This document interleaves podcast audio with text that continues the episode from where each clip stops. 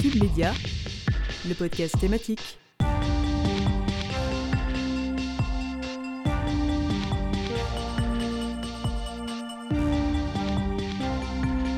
Bienvenue à vous, chers auditeurs et chères auditrices de Cube. Je suis ravie de vous retrouver dans ce nouvel épisode. Aujourd'hui, on va s'attacher au pouvoir des mots avec mes chers collègues, dont Manon Dufour, qui se chargera de la chronique vue d'ailleurs avec les lanceurs d'alerte d'Edward Snowden. Copelia Piccolo se chargera du portrait du jour avec le poète que l'on peut notamment retrouver sur Instagram, Lucas Clavel. Et pour terminer, Chloé Pasquinelli nous parlera de la chronique vue d'ailleurs aux origines de l'intellectuel engagé, l'affaire Calas. J'espère que je vous ai mis l'eau à la bouche et c'est parti pour ce nouvel épisode au cœur du pouvoir des mots. Vous écoutez le podcast de Cube Media. Si les mots peuvent avoir un impact, c'est aussi parce que certains osent les prononcer. Manon Dufour vous parle dans sa chronique des lanceurs d'alerte, ces hommes et ces femmes qui bravent leur contrat de confidentialité pour le bien commun.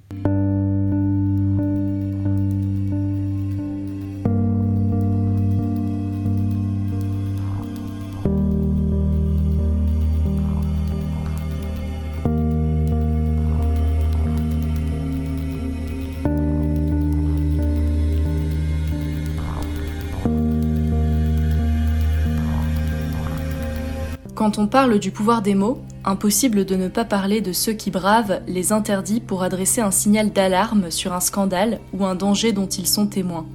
Ce sont les lanceurs d'alerte, celles et ceux qui parlent pour le bien commun.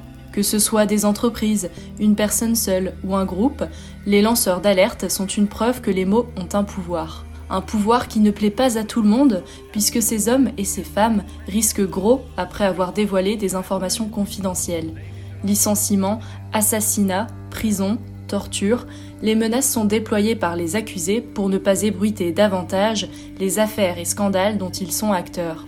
En parlant de lanceurs d'alerte, vous avez sûrement déjà entendu parler d'Edward Snowden. Après avoir travaillé pour la CIA et la NSA, ce jeune informaticien a décidé de rendre public, en 2013, des informations sur des systèmes de surveillance de masse dans les sociétés britanniques et américaines. Edward Snowden travaillait alors à Hawaï pour la NSA et s'était rendu à Hong Kong pour transmettre secrètement ses fichiers à Glenn Greenwald, un journaliste de The Guardian. Quelques jours après ces révélations, le lanceur d'alerte est inculpé par le gouvernement américain. Accusé d'espionnage et vol de secrets d'État, il risque 30 ans de prison. Alors caché chez une famille de réfugiés à Hong Kong, il décide pour sa sécurité de partir en Russie et demande l'asile à Moscou, depuis, il a demandé l'asile à Paris à plusieurs reprises, sans succès. Les données secrètes livrées par ce lanceur d'alerte ont, comme les Wikileaks en 2011, permis de développer le journalisme d'investigation. Aujourd'hui, des émissions comme Cache Investigation présentées par Élise Lucet ou des sites comme Mediapart ont recours aux révélations de lanceurs d'alerte pour produire leur contenu. En France, depuis le 1er février 2022, des députés et sénateurs se sont mis d'accord pour améliorer la protection des lanceurs d'alerte.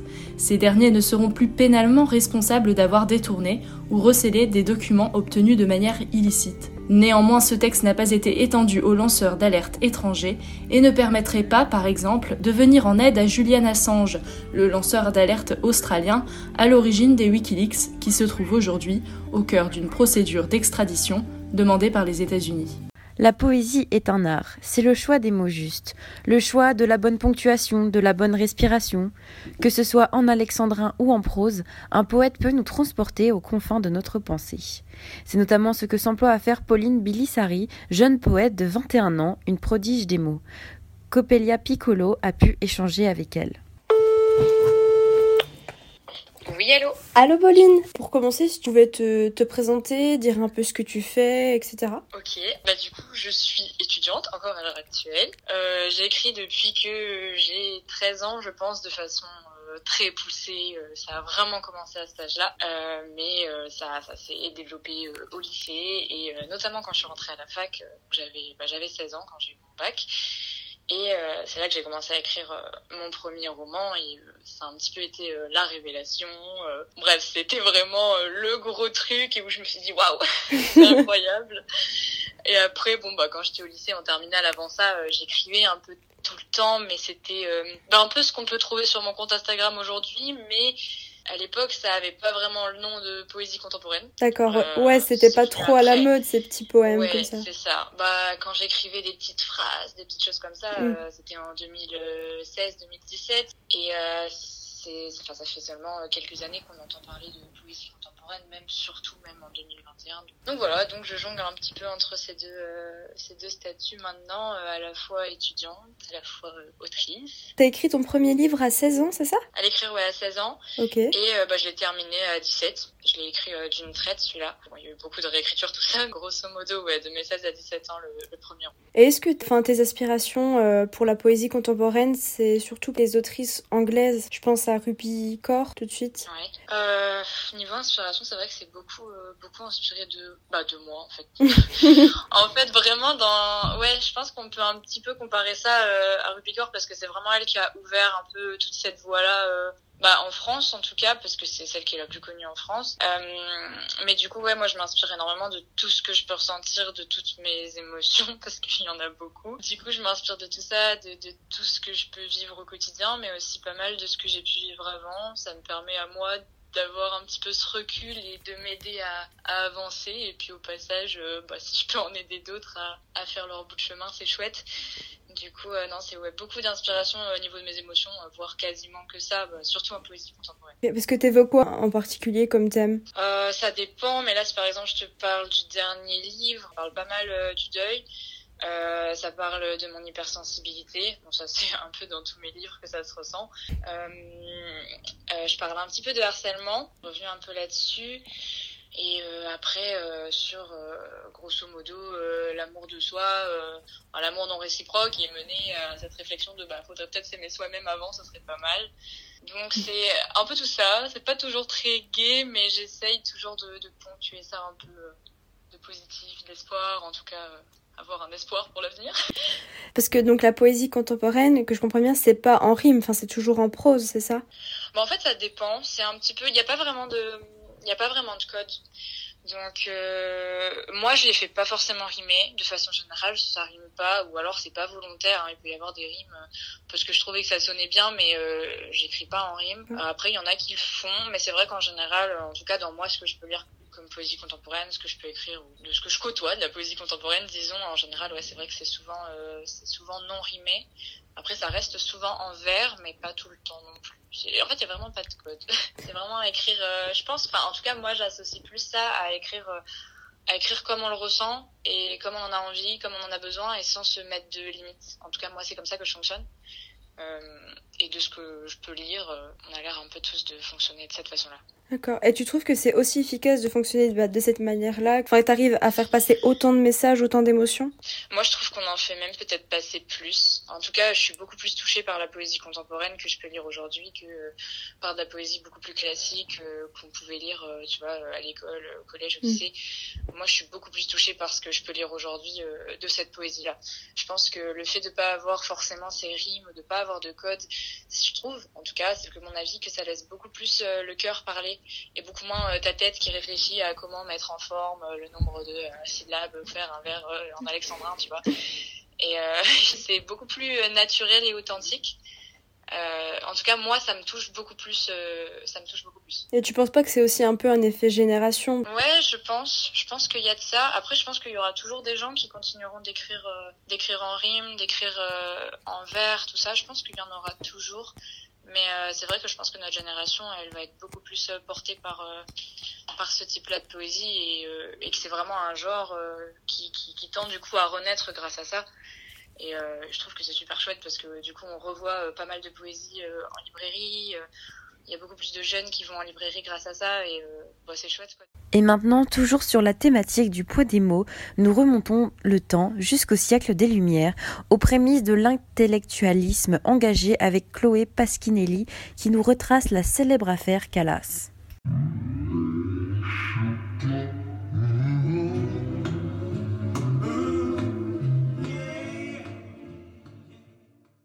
Longtemps, j'ai pris ma plume pour une épée, à présent je connais notre impuissance, écrit Jean-Paul Sartre dans Les mots en 1964. Écrivain engagé lui-même, il notait alors avec dépit les limites de l'écriture dans l'engagement politique. Cette phrase extrêmement célèbre que vous avez peut-être vue au détour d'une dissertation, souvenir douloureux, je m'en doute, permet en tout cas de s'interroger sur le réel pouvoir des mots à travers l'histoire. Pour ce faire, aujourd'hui, je ne vous emmène ni dans la guerre d'Algérie, ni même dans les années 60, mais bien plus de deux siècles plus tôt, au siècle des Lumières, dans une affaire que l'on compare régulièrement à l'affaire Dreyfus, et qui apparaît à bien des égards comme étant à l'origine de la tradition intellectuelle française. Je veux bien sûr parler de l'affaire Calas. Alors l'affaire Calas, c'est une affaire judiciaire française donc, qui s'est produite au XVIIIe siècle sur fond de conflits religieux entre catholiques et protestants, et qui a été rendue célèbre par l'engagement du philosophe Voltaire. Qui était Jean Calas donc? À l'origine, c'est un simple marchand d'étoffes protestant établi à Toulouse. Ce qu'il fait passer à la postérité, c'est une tragédie qui frappe sa famille le 13 octobre 1761, quand son fils aîné, Marc-Antoine, est retrouvé mort, étranglé ou pendu selon les premières conclusions du médecin.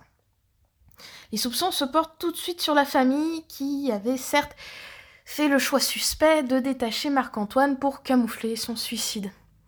Mais une attitude en réalité compréhensible pour l'époque où le suicide est considéré comme étant impie et est en conséquence très durement condamné. Peu importe les raisons, les rumeurs se propagent et Jean Calas est rapidement accusé d'avoir assassiné son fils afin d'empêcher ce dernier de se convertir au catholicisme. D'un coup, l'affaire devient politique. Car depuis l'édit de Fontainebleau de 1685 qui révoque l'édit de Nantes, le protestantisme est de nouveau interdit dans le royaume et le sera jusqu'à la Déclaration des droits de l'homme de 1789. Dans l'affaire, les preuves sont inexistantes, ou de moins devraient être irrecevables. Mais cela n'empêche pas la famille Calas, le père, la mère et le fils Pierre, d'être condamnés le 18 novembre 1761. Ces derniers font appel auprès du Parlement de Toulouse, mais qui condamnent définitivement Jean Calas à la torture de la roue, l'étranglement, puis le bûcher. Il décède de la sorte le 10 mars 1762. Le fils, Pierre, est condamné quant à lui au bannissement à perpétuité. C'est alors qu'il s'exile à Genève, et c'est là qu'il rencontre le fameux Voltaire. Voltaire, qui repose aujourd'hui au Panthéon, est alors un philosophe et écrivain des Lumières engagé, anticlérical, c'est-à-dire ouvertement critique vis-à-vis de l'Église, et connu pour son ironie grinçante, très bien illustrée dans Candide. Révolté par l'injustice subie par les Calas, il multiplie les lettres, tente d'éveiller l'opinion publique et publie en 1763 le Traité sur la tolérance afin d'obtenir une révision du procès.